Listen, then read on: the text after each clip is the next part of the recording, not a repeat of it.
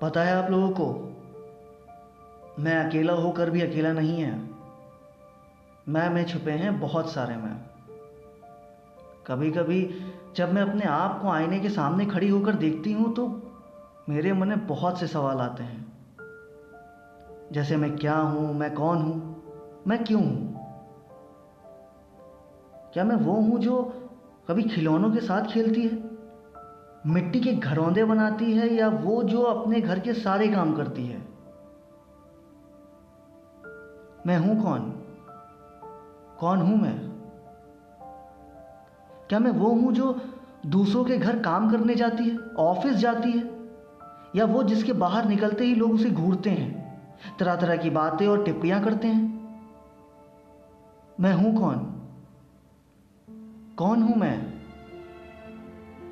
क्या मैं वो हूँ जो हमेशा दूसरों का सोचती है, या यूँ कह लें कि उसे पहले दूसरे का सोचने के बाद ही खुद का सोचने का हक है, जो आगे बढ़ने का सपना भी दूसरों के भरोसे देखती है, जो हर चुनौती के लिए खुद को तराशती है, जो ऊंचे आसमां को देखकर खुश होती है, या वो जो हमेशा से पहले बलिदान देती आई है फिर कुछ पाया है।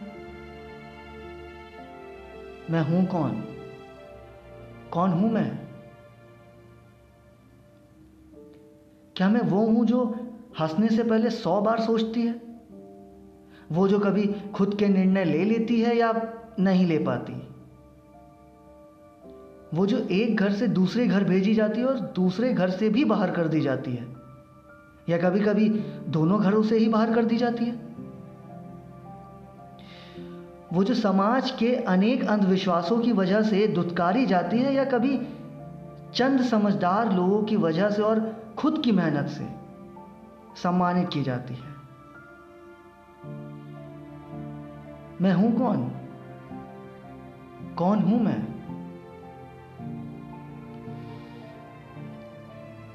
ढूंढिए आप सब अपना अपना मैं ढूंढिए।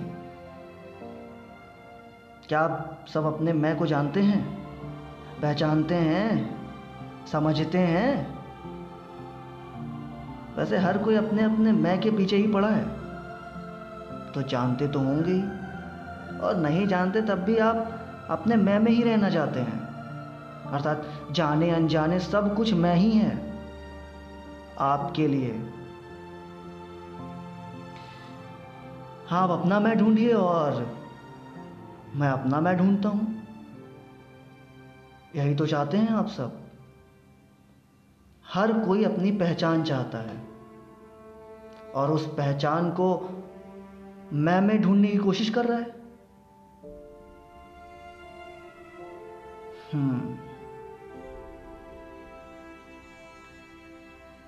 कुछ पंक्तियां।